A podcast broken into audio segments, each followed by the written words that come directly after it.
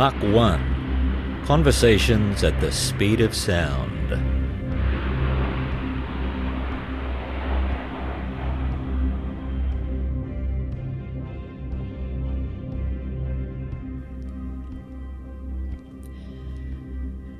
According to that ultimate authority on all matters, Wikipedia, the Australian white ibis, widespread across much of Australia, is a wading bird with white plumage, a bare black head, long down curved bill, and black legs.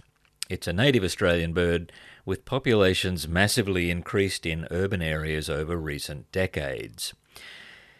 Now, due to its habit of rummaging on garbage tips and in rubbish bins, the species has acquired a variety of colloquial names such as tip turkey and bin chicken. Did you find that interesting? well, in the conversation coming up, bin chickens get a mention. So I just thought I'd give you a brief ornithology lesson ahead of time, just so you know. One particular Christmas Eve, we were at Coolangatta and turning around uh, an Airbus, twin engine, um, light to medium transport aeroplane, owned and operated by Australian Airlines at the time. A320? No, A300, B4. 300, yep. Yeah, so very similar to the ones they're operating at the moment, which is the A330. Right. Uh, took off out of Coolangatta and hit a sacred ibis, one of those dump chooks with the big long black beak. A bin chicken. Bin chicken, and the engine just destroyed itself, just kaboom. That, that in itself was quite spectacular, lots of flame and bang. And bits from the engine went back and peppered the flap and peppered the, the tailplane. So it came back, engine failure, gentleman flying. He said, I don't think you blokes are going home for Christmas dinner tonight, boys. Yeah, thank you. So we spent the next week or so doing an engine change on it. Hello and welcome to this episode of Mach One, the podcast of the Queensland Air Museum, Caloundra. My name is Gary Hills. I'm a QAM volunteer. We're all volunteers at QAM. And I'll be your host for this conversation with another one of our tour guides here, Rob Arndt. Each month or so, we'll introduce you to one of our friendly, very knowledgeable guides who make themselves available to visitors in groups or as families or individuals to help them get the most of their visit. I caught up with Rob in Hangar 2 recently, where he was taking a break from showing some visitors around, and I started out by asking him to tell us a bit about his background in aviation. So, g'day, Rob. Thanks for talking to me. No problem, it's a pleasure. Um, so, you're a guide here at the Queensland Air Museum. How long have you been associated with the museum? Seriously, about probably seven years. Uh, my first encounter with the museum was in, at Eagle Farm when I actually moved the uh, meteor for them. We come over to Australian Airlines, needed someone to move some airplanes. We had a right size vehicle, tug, myself and one of the apprentices. So that was my introduction to the, to the, the museum. The museum had a meteor that they needed to get from Brisbane. They needed a meteor to get from where they had it parked over to the international terminal. Okay. To, and I believe the RAF was going to do a paint job on it for them. Okay, and now that meteor is here in Hangar 2. Correct. So you you're a guide, which means you're one of the blokes that uh, we point to when people come in at the front counter That's and it. say, "This guy knows everything." Hopefully. uh, no, you do. You you you've uh, studied up on all of the exhibits here, so that you're able to you know answer questions and talk about them intelligently, which Oop. which is a big. Careful with that one. you. Um, you make a big contribution because the people, who, some people who come in here like to just wander around and do it themselves at their own pace, but others have questions, and it's good to be That's able to ask yeah. someone. So, what days do you volunteer here? Normally Sundays and Mondays. All right. So, if somebody hears you talk and they think, "Oh, I really want to ask that bloke a question," they can find you here usually on a Sunday or a Monday. Or get it teed up somehow. Yeah. Yeah, great. Okay. So, uh, just tell us a little bit about your background in aviation. What's your Background I started in 1972 with Trans Australia Airlines uh, in Brisbane in Hangar 7. It was the hangar the uh, Allies used um, when they captured Japanese aeroplanes and brought them back to Australia and then test flew them out of that hangar. I started my yeah started my apprenticeship there on DC3s, Twin Otters, and then F27s, Fokker F27s. and then what? Then from the hangar environment went to what's called line maintenance environment. So the, the every day in and out, wave the bats, put fuel on it, put people on it, shoo it away. Now, when you say an apprenticeship, what was it specifically an apprenticeship in? Aircraft maintenance Okay. on the airframe and engine side of it. And do you still have that ticket today? I do, yeah. Okay. Do you still work on uh, flying aircraft? On flying aircraft, but I don't work on any of the ones I've got my license on. So, Okay, so what do you, what would you be working on these days from time to time? uh, down at HARS, a DC3 and F27. So yes, probably I'll correct myself there. An F27, I'm licensed on that. Uh, my main licenses were the bigger, more, bigger airplanes, 767 um, Airbuses, um, 727, seven, all 73s except the Max. Yeah, and mainly Boeing airplanes. Okay. Not a jumbo. Okay. Didn't get a jumbo ticket. Okay. So, of the aircraft that we have here on, on display, uh, you've mentioned the DC 3 and the F 27, and uh, you're licensed to, to maintain those. Yeah, um, I'm licensed to sign out this F27 as being airworthy. So my license, being the signing engineer, is the last signature on the piece of paper before the aeroplane goes over the fence. Wow. So I'm the bunny who they come and hunt out if something goes wrong. Okay. Uh, I'm licensed to work on the DC3, but I haven't got a DC3 um, sign out license. Now, as a pure civilian, I'm thinking, you know, an aircraft is a very complicated, you know, a bit of machinery. So, when you have uh, a license to work on it, does that specify which systems on the aircraft, or okay? Yeah. So, what what do Ma- you? Basically, um, you do what's called your apprenticeship in an aircraft maintenance engine. You come out as an aircraft maintenance engineer, and then you do an aircraft type. Okay, so I chose not to do, do choose do this DC3. I chose to do the F27 because it was then the then go-to aeroplane that TAA had domestically, and it was also, also too I could study it by myself. Whereas the bigger aeroplanes, you had to do a formal course with the company and CASA exams.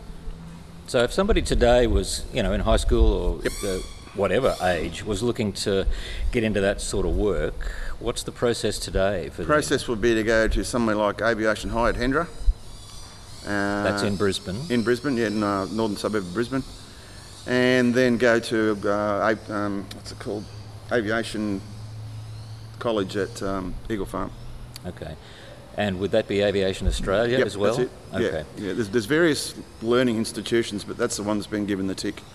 So you, you're basically ending up with basically a TAFE qualification Yep. that is based in uh, a particular aviation. Yeah, be it airframe, which is all the, the um, flight control structures, in, interior fit out, anything to do with structures and the, the operating of the aeroplane. Another apprenticeship, well, I did two, a dual apprenticeship, which was an engine airframe. So I did two apprenticeships in one. So it was engine and airframe. Uh, so the engine's obviously pretty straightforward, teach you about the engines, be it piston or be it jet. Uh, then there was another trade which is instrument electrical, and then a further trade which was radio. Now, today, all that is combined because the computers talk to everything. So the radar talks to the autopilot, the autopilot talks to the to the navigation stuff, the navigation stuff talks to the flight controls. They then talk to the engines, and everything's integrated. So my trade sort of expanded into a lot of electronics as well. So obviously, as aircraft have evolved, so has the role of the, of the maintenance Yeah, and it's become, it's become broader. Yeah. And then um, the system then allowed, after lots of um, exams and experience, or on, on hands-on experience, the, the governing body, body being CASA let us sign stuff out if we were out in the field somewhere. Now, for our listeners who may not know, let me introduce you to TAA and HARS, because both are important in Rob's story. Trans Australia Airlines, TAA, renamed Australian Airlines in 1986, was one of the two major Australian domestic airlines, the other being Ansett.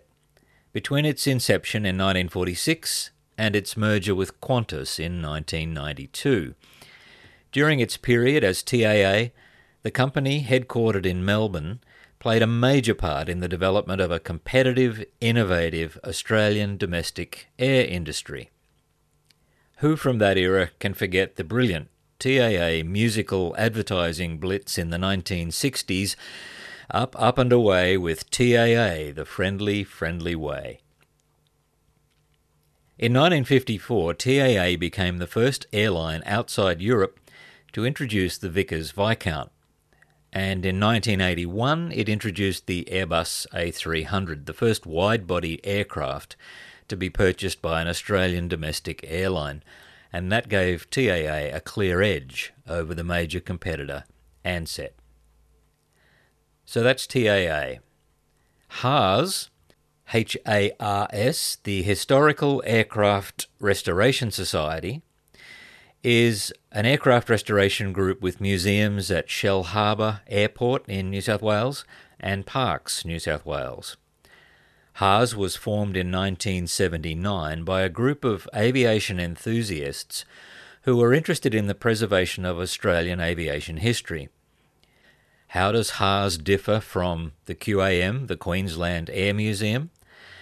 Well, HARS's mission is to recover and, where possible, restore to flying condition aircraft or types of aircraft that have played a significant part in Australian aviation history. Many of its aircraft are kept at an airworthy standard, including a Lockheed Super Constellation, which is one of only two flying examples of Super in the world.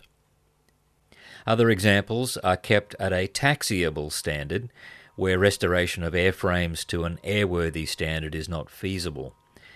The group operates a Navy Heritage Flight, which operates a range of ex Royal Australian Navy Fleet Air Arm aircraft in support of the Navy.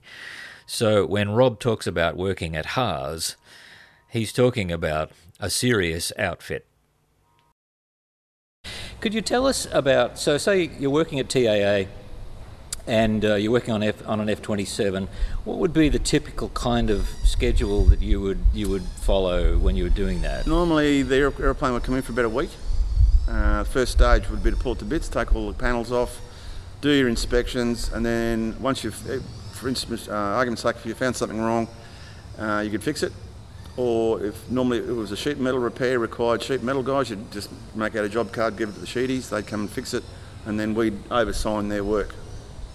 If it was something electrical, then to get the sparkies out, they'd come out. And, um, most of the real heavy stuff, unless you found something really, really serious that required a big, big, big repair, it was usually a week. So the aeroplane was naked for a week, as we call it, no clothes on, all the panels off, all the, all the, all the skin off, so that you get in and have a good close look to see what where stuff was going wrong.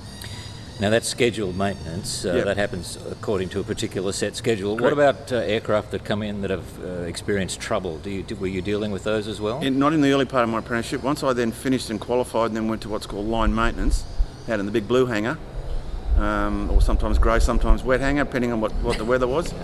Aeroplane come in, might have got hit, might have hit a bird, uh, had an in-flight failure, hydraulic pump, fuel pump, um, windscreen shattered. Then you deal with it. Uh, sometimes, depending on what the um, the problem was, you could there was a set of rules that you could look up and do what's called an MEL, a minimum equipment list, uh, so that you could operate the, the aeroplane back to Sydney, or it could operate that day back to a major base, where, where at night time the repairs could be affected. Mainly Melbourne. Melbourne is our main base if we couldn't do it.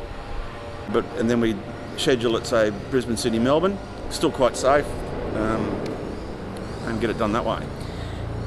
Uh, so obviously the challenge is uh, at a purely engineering or, or physics level, it's just making something better, fixing something. Fixing something. yeah. But on the other hand, you know, you must be aware that the work you're doing, you know, people's lives are at stake here. Correct, People yeah. travel in That's- these that's paramount, aircraft, and they expect that the, the aircraft is going to function correctly. Um, and so when you do sign that, you made a joke earlier about signing on, off, you know, an aircraft. Um, that's a heavy responsibility, isn't it? It is, yeah. Uh, but as, as was said to me by my um, trainers, they said if you do your job correctly, you shouldn't have to worry. Yeah.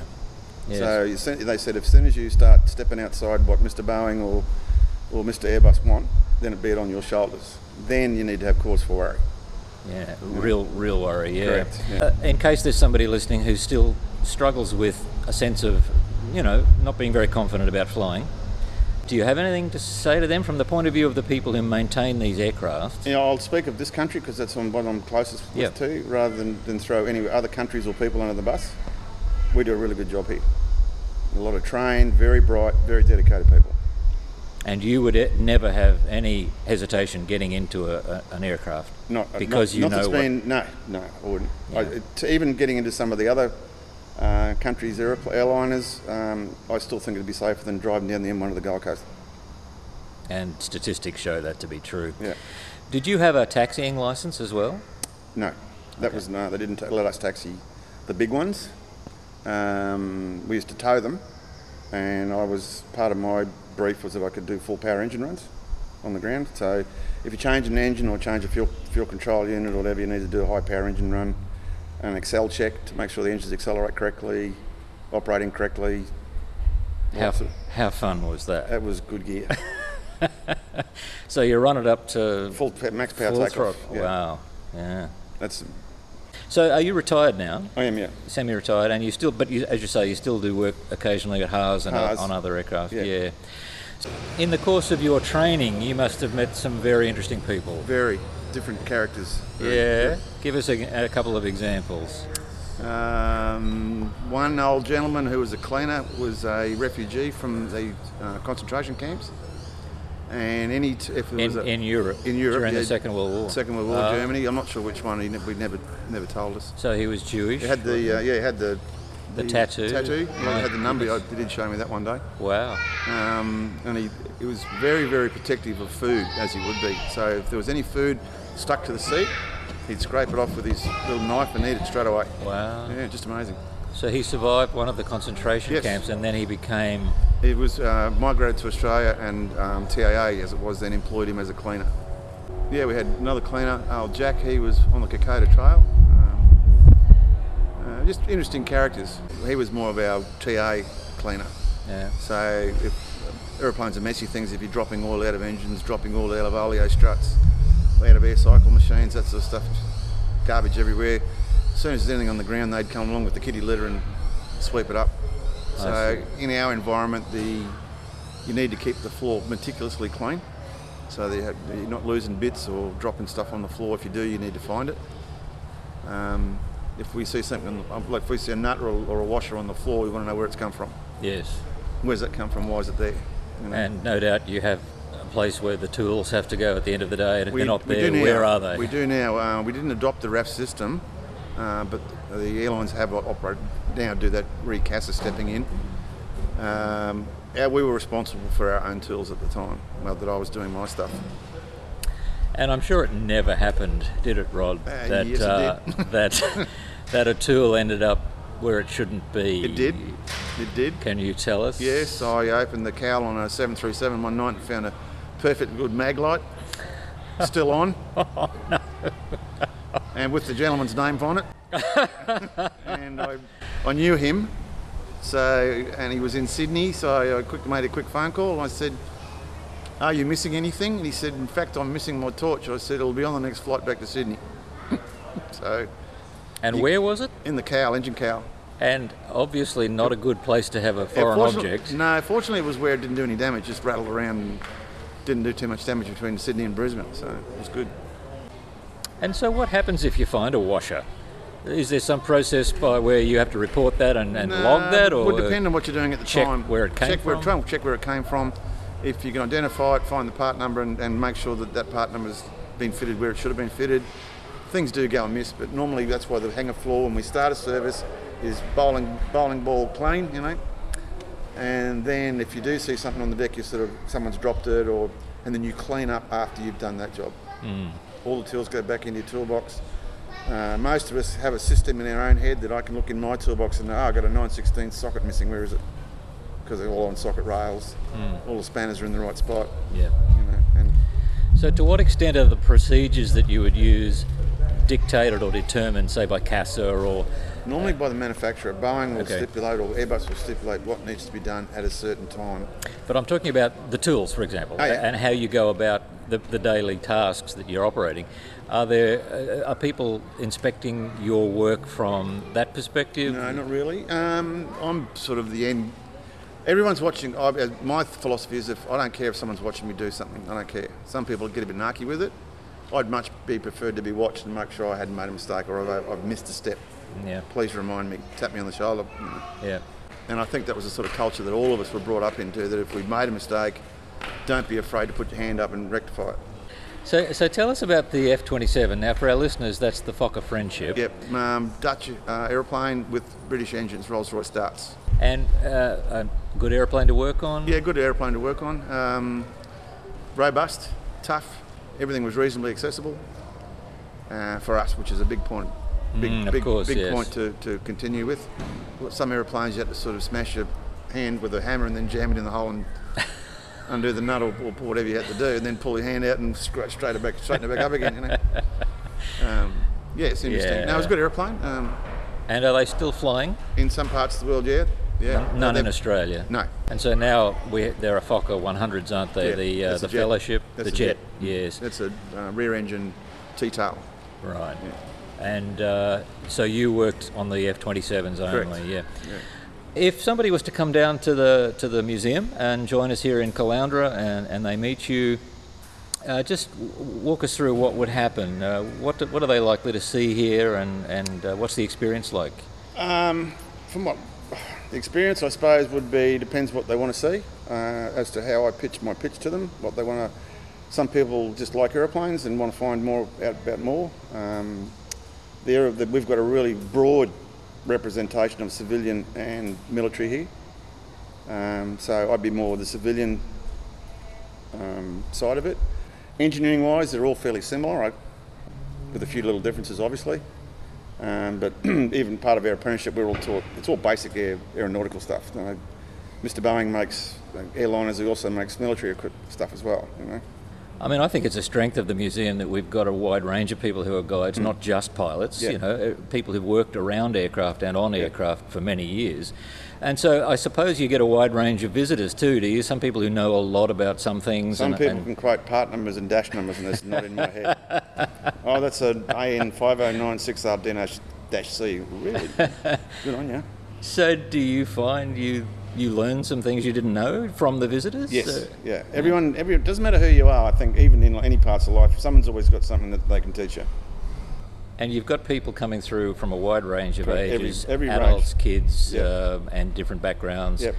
Uh, and there, there must be some of the children who who are you know aircraft nuts who who know a lot. They do. It's, it's quite surprising. Some of the kids, they're really, with the amount of information available to the populace these days, the kids can tap into a lot of stuff.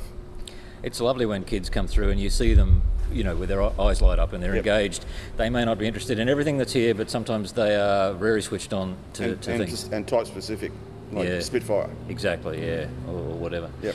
Well, thanks very much, Rob. We'll come back and talk again, and I'd like to talk with you maybe about some of the specific aircraft here.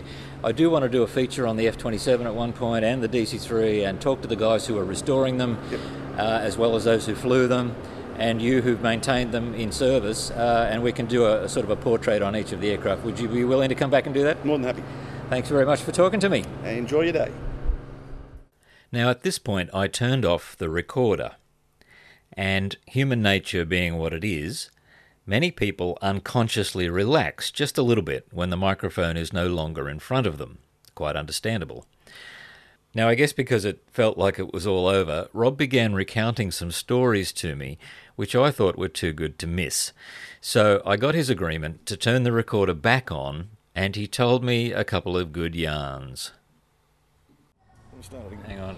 Now we're running again. So, yeah, go on. Okay, uh, we had another incident which I thought was at the time funny.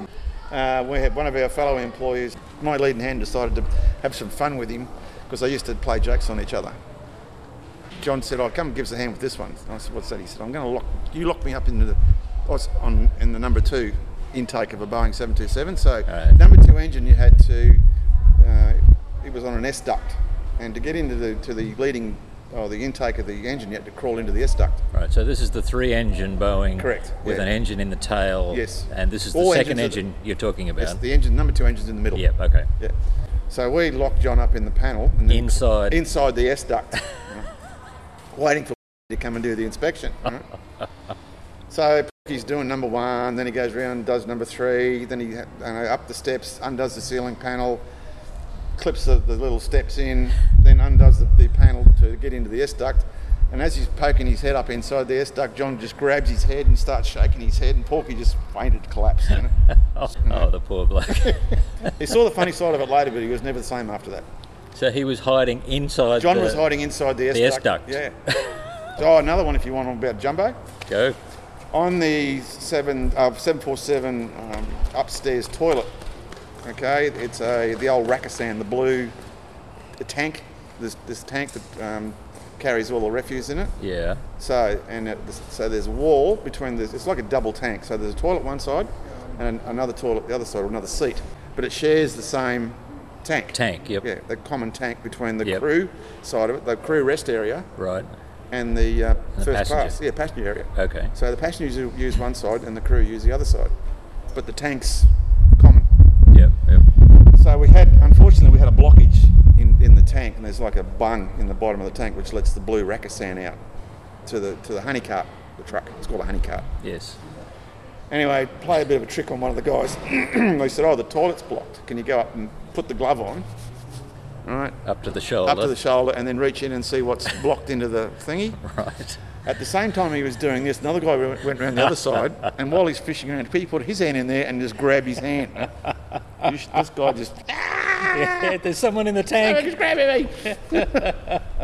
he wasn't the same again either. After. Never did another toilet job, to my knowledge. I'm sure that when you're uh, guiding around the place here on a tour or when people are asking you questions, some of these stories come out, no doubt. They do. And because we're not, uh, you know, recording and going to air, They can come down here and I can tell them. you can tell them the whole story then, the ones that we were not really able The, to the tell. un- unabridged version. That's right. Thanks, mate. no worries, cheers. So that's our episode. If you're at the Queensland Air Museum on a Sunday or Monday, have a look for Rob. He's usually wearing the QAM blue shirt, but he's also often quite visible from a distance under a straw hat riding his folding push bike in and out of the hangars and around the six acres of the museum grounds. Rob is an excellent chap, and I'm sure you would enjoy talking with him as he guides you around and uh, helps you to make the most of your visit to the Queensland Air Museum Caloundra. Come and see us soon. Bye for now.